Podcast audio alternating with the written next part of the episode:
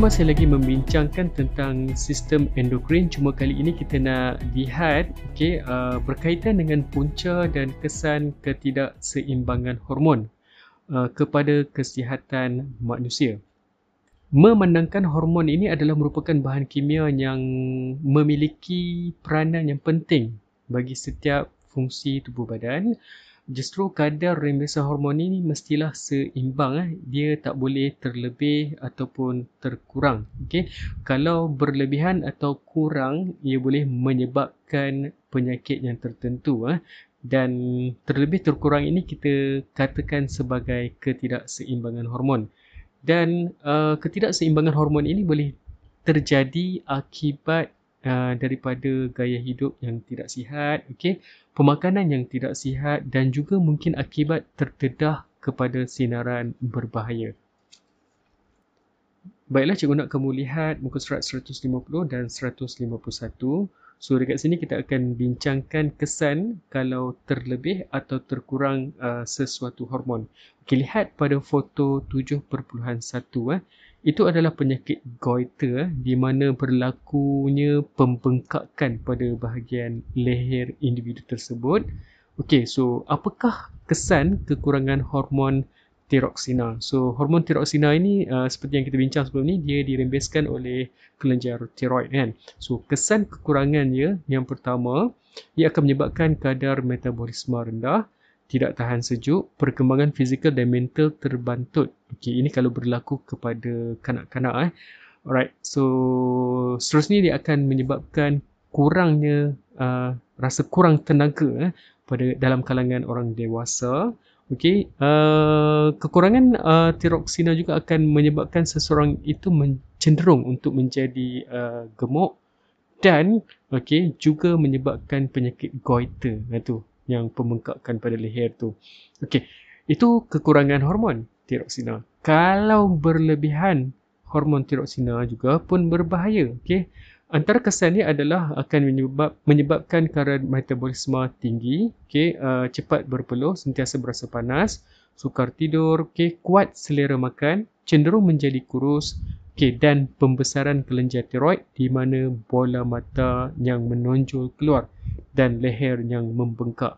So kita nampak kat sini eh, kalau terlebih ataupun terkurang akan jadi masalah kepada kesihatan kita. Eh. So yang paling penting adalah uh, perembesan hormon itu perlulah seimbang. Okey, itu uh, terkait dengan kelenjar uh, tiroid. So seterusnya kita lihat pada gambar rajah uh, foto 7.2 eh, sebelah muka surat 151 di mana menunjukkan uh, lelaki okay, acromegaly uh, yang di sebelah kanan itu dia mengalami uh, kegergasian ataupun giantism eh. dan lelaki sebelah kiri itu adalah lelaki yang normal okay. satu lagi adalah uh, yang tak ada dalam gambar rajah ini kita bagi kekerdilan right so kekerdilan ni uh, dwarfism eh. alright kita tengok dulu kekurangan hormon pertumbuhan, okay, ingat nah, hormon pertumbuhan ia dirembeskan oleh kelenjar pituitary eh. Okay, di bawah cerebrum. Kalau tak cukup hormon pertumbuhan akan menyebabkan pertumbuhan seseorang itu terbantut dan kita panggilkan orang yang terbantut itu kita panggilkan kita panggil dia sebagai kekerdilan ataupun dwarf. Okay. Uh, kalau berlebihan pun ada masalah juga, okay, di mana pertumbuhan dia menjadi tidak terkawal okey dia akan mengalami uh, satu situasi yang kita panggil kegergasian ataupun acromegaly eh. Okey yang ketiga kita teruskan ke bahagian bawah tu eh 100 150 uh, kekurangan hormon testosteron akan menyebabkan lambat akil balik okey bilangan sperma rendah. Okey kalau berlebihan pun ada masalah juga ia akan menyebabkan sifat kelelakian Okey, sekiranya uh, hormon ini berlebihan pada wanita, ia menyebabkan uh, sifat kelelakian pada wanita. Eh. Alright. Yang keempat, okay, kekurangan hormon progesteron akan menyebabkan masalah haid, okay, sakit kepala sembelit dan keguguran kandungan. Okay, ini hormon yang dirembeskan oleh uh, oleh ovari. Eh.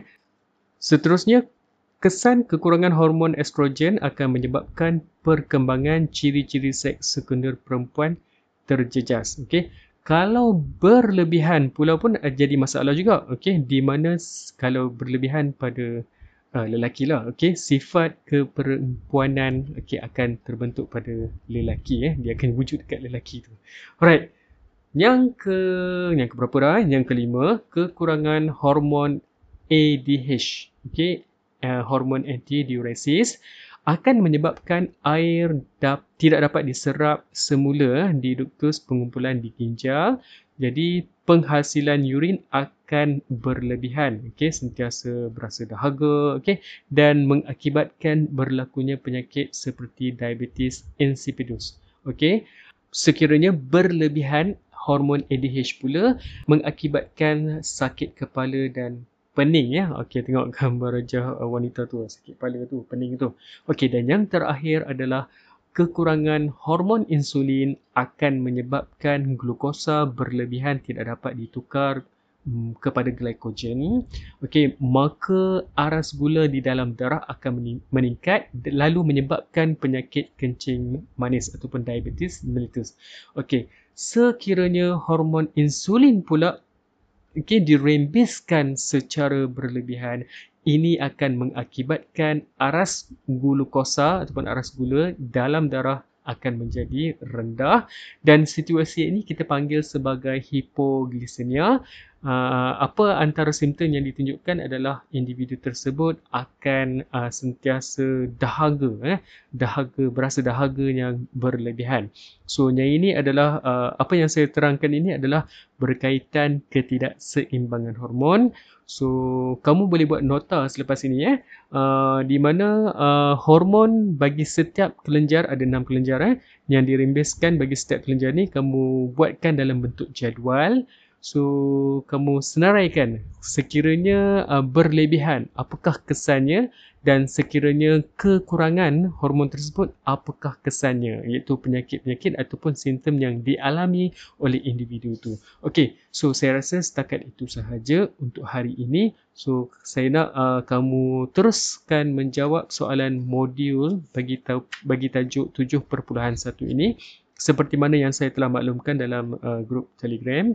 So kita jumpa pada sesi uh, voice chat akan datang untuk membincangkan uh, jawapan-jawapan di dalam uh, soalan modul Science Process Skill tersebut. Okay, sekian. Assalamualaikum.